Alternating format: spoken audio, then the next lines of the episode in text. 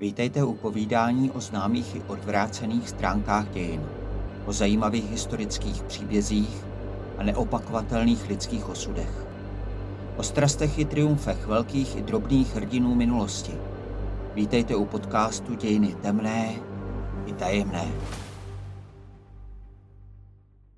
17. června 1939 vyvedli z věznice Saint-Pierre ve francouzském Versailles před kilotinu německého vězně Eugena Weidmana, odsouzeného za sériové vraždy.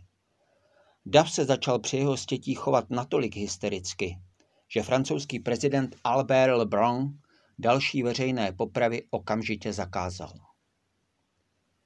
S popelavým výrazem v obličeji se vězeň letmo zadíval na pobledlé tváře davu, zírajícího na něj a na černě oblečeného kata. Exekuce trvala 30 vteřin.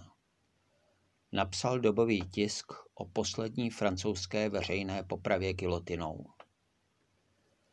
Eugen Weidmann se narodil 5. února 1908 ve Frankfurtu nad Mohanem v rodině německého exportního podnikatele, ale po vypuknutí první světové války, do níž jeho otec narukoval, byl svěřen do výchovy svých prarodičů.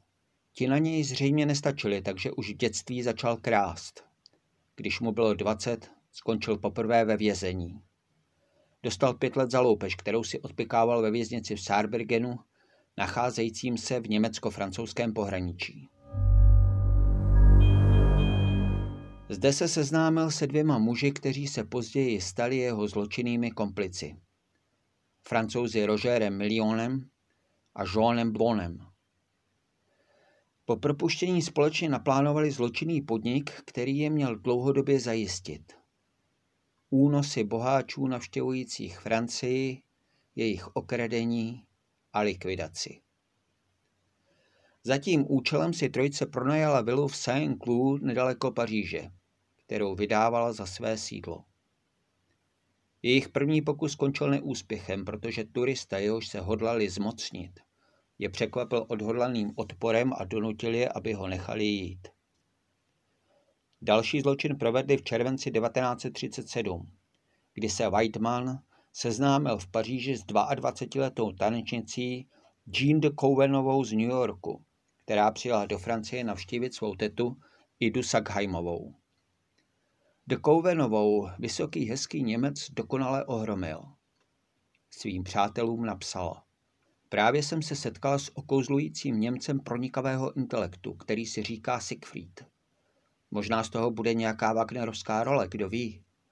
Zítra se s ním sejdu v jeho vile na krásném místě nedaleko slavného panství, které Napoleon věnoval Josefíně.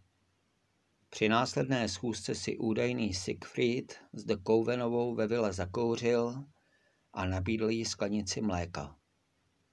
Dokonce se od ní nechala vyfotit i jejím novým fotoaparátem. Ten se později našel vedle jejího těla a na vyvolaných snímcích se ukázal její vrah. Žádnou roli od něj nezískala. Namísto toho ji uškrtil a zahrabal v zahradě. Kromě 300 franků v hotovosti měla dívka u sebe 40 dolarů v cestovních šecích. Ty zločinná skupina poslala milence Rogera miliona kole trikotové, aby je směnila za hotovost. Ida Sagheimová pak obdržela vyděračský dopis, němši trojce informovala o údajném únosu její neteře a požadovala 500 dolarů za její návrat. Sagheimová okamžitě informovala dívčinu rodinu a do Francie přicestoval Jeanin bratr Henry. S pověřením svého otce Abrahama byl ochoten nabídnout odměnu 10 000 franků ale nikoli únoscům, nýbrž komukoli, kdo rodině poskytne informace, které by vedly k Číninu vypátrání. Dopis únosců pravděpodobně zbudil u de oprávněnou nedůvěru. 1. září téhož roku spáchal Whiteman další úkladnou vraždu.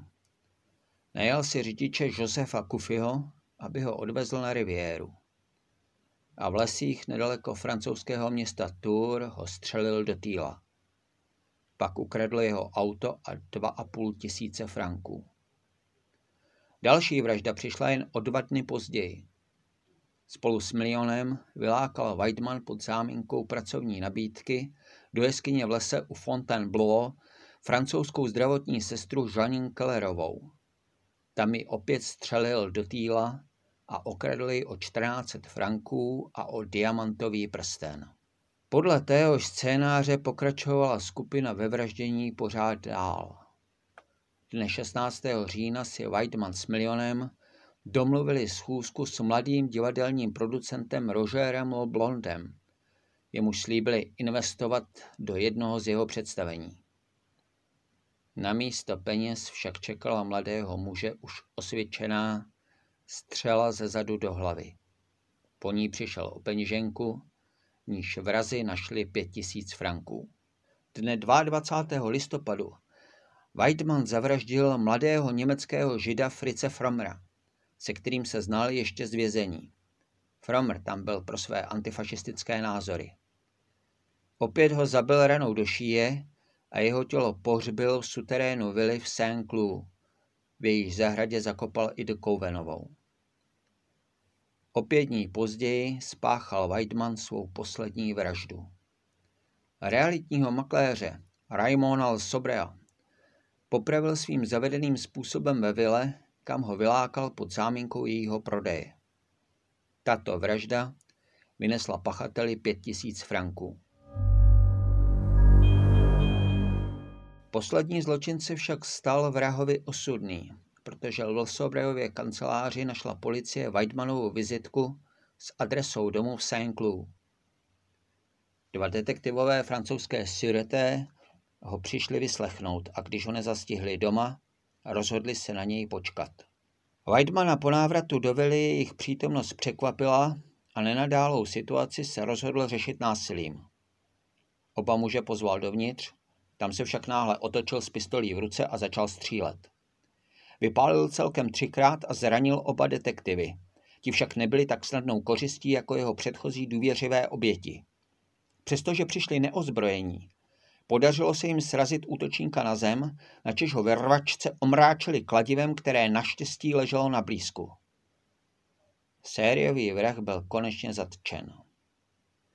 Při výsleších Weidman vzorně spolupracoval a přiznal se ke všem vraždám, včetně vraždy Jean de Couvenové.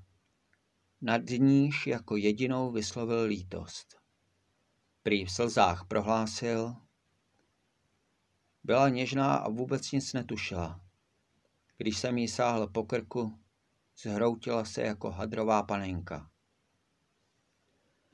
Soudní proces s Weidmanem, Milionem, Blonem a Trikotovou začal ve Versailles v březnu 1939 a patřil k největším své doby. Weidman a Milion byli odsouzeni k trestu smrti, Blon dostal 20 měsíců vězení a Trikotová byla osvobozena. Milionův rozsudek byl později změněn na doživotí. Weidmanově popravě přihlížel i Christopher Lee, budoucí britský herec a představitel nejslavnějších a nejcharizmatičtějších záporáků filmového plátna. Drákuly, Sarumana, Rochefora i řady dalších.